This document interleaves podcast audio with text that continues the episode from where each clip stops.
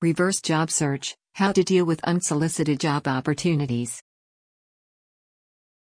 In last week's post, I discussed ways job seekers can take advantage of the current job market created by the Great Resignation. As a follow up, I want to illustrate how being honest about both your strengths and weaknesses, and developing good salary negotiation skills, can make a difference in a post COVID job market, specifically in dealing with unsolicited job opportunities. Meet my client. A client I began working with in the spring was looking for a slight career change. During our time in working together, she received a couple of job offers, but turned them down because they weren't exactly what she wanted. We agreed it would be a good idea for her to hold out for something more in line with her career goals, especially since she already had a job providing good income. Therefore, she took a step back from the job search. In doing so, she started enjoying her current job more. Fast forward to September, and she, like many other people right now, was being recruited for unsolicited job opportunities three to four times per week. This is because of the great resignation and employee shortage many companies are facing this fall. My client stuck to her guns and said no to the opportunities not in line with her career goals. Then came a recruiter calling with a job, still not exactly what she was looking for, but it had potential. So, she agreed to an interview. When I had my follow up session with my client, she told me everything that happened with her interview. And it was so awesome how things played out for her. This next part of her story goes to show how anything can happen in a job search, especially during a job seeker's market. It also shows how important it is to be transparent in the interview process. Be honest about your strengths and weaknesses. My client shared with me how when it came time for the interview, she'd completely forgotten about it. She was 30 minutes late, and the recruiter called to see why she wasn't on the Zoom call. My client apologized profusely, figured the company probably no longer wanted to talk with her, and was okay with it if they didn't. But when it's a job seeker's market, companies are much more forgiving. And they still wanted to conduct the interview with her. Note, please don't take this to mean I'm saying it's okay to be intentionally late for an interview, even in this current job market. In an ordinary job market, it's best to downplay weaknesses and play up strengths in an interview. But because my client wasn't feeling the typical nerves and pressure she's felt in past interviews, she decided to take a different approach to this interview.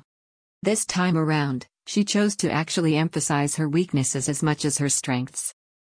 She wanted to be completely authentic so she could guarantee the right job match for her. Because of this approach, she said the interview felt more like a conversation, and therefore more comfortable and freeing. I've always told my clients this is how an interview should be. It should be a meeting or conversation about determining the win win scenario for all parties involved. This includes both parties asking questions of each other so everyone can make the right decision. The benefits of authenticity in unsolicited job opportunities. As a result of my client's more authentic approach to the job interview, and despite being half an hour late for it, she got a second round interview. But there's a twist to this story. The second interview was for a different role, which was a step above the job she originally interviewed for. My client's interest increased. She continued to be transparent about her abilities and weaknesses in the second interview. Following this second interview, another twist occurred. The company called my client to tell her they were creating a role just for her, based on her skills. This role was two steps up from the original job, and three steps up from her current job title. My client was flabbergasted. They told her to expect an offer after they were done running the required ad for the new role. Develop good salary negotiation skills. When my client received the offer, she contacted me, wanting to use her remaining session of her career coaching package to prepare her for salary negotiations. Despite the fact this is the same client who taught me how to negotiate with car salesmen, she was nervous when it came to negotiating salary. She attributed her anxiety to the dip in her confidence caused by the dynamics of her current job. But she admitted her confidence was improving due to the career coaching I provided. This time, I coached her on how to negotiate what she wanted, which included $5,000 more than the offer, and an extra week of PTO. She still had some concerns that if she asked for what she wanted, the company might rescind the offer. This is a common fear, especially among my female clients. I reminded her they recruited her, so she has more control in these negotiations. And I reminded her they had created a role tailor made, just for her. No company would do this, and then rescind the offer. She responded, I think I just needed to hear this from you, Lori. She accepted the offer and is very happy with it. Her biggest lesson from this experience is captured in what she said next. I learned I was only going to find the right job and the right company if I was being my true and authentic self. If she hadn't been so open and honest, the company might have only offered her the original position, which was two steps down, not as good of a fit for her, and not as much money. Handling unsolicited job opportunities. From this experience, my client understood the point of the homework I gave her. Specifically, the personal branding homework. She realized it takes discovering your authentic and unique differentiators, plus learning how to articulate them to employers, to find the right fit for your career goals. This is true whether you're actively looking for a new job, or if you're being recruited for unsolicited job opportunities. Other tips for handling unsolicited job opportunities include the following 1. Know exactly what your career goals are. If you're not clear on your career goals when recruiters come calling, you could end up trading one bad job experience for another. Writer and educator James Quigley says If you've already gone down the rabbit hole of unfulfilling work once, do your best to avoid a repeat journey by considering factors like work life balance and daily routine, as important as salary and benefits, when assessing possible job leads. The homework my client did can also help you with this.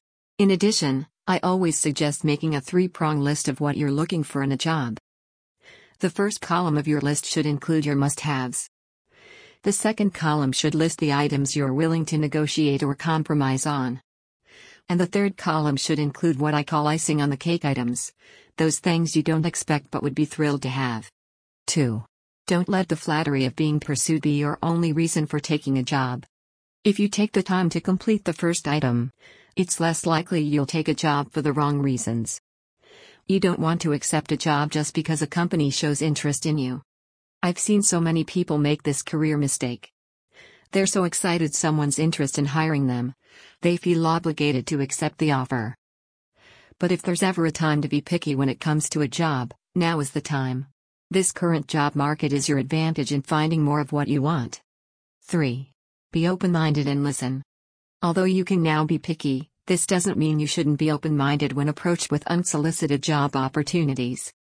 Take the time to listen to the details about the job.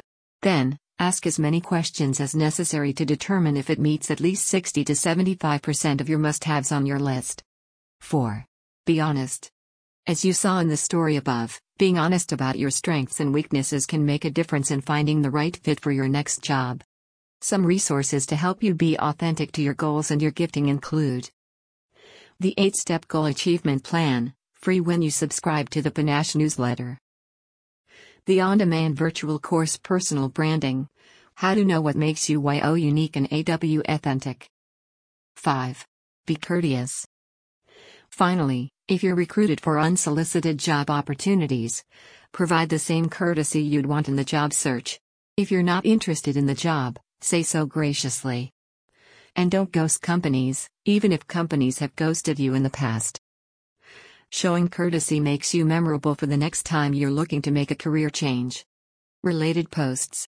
It's an employee's job market. Here's how to take advantage of it.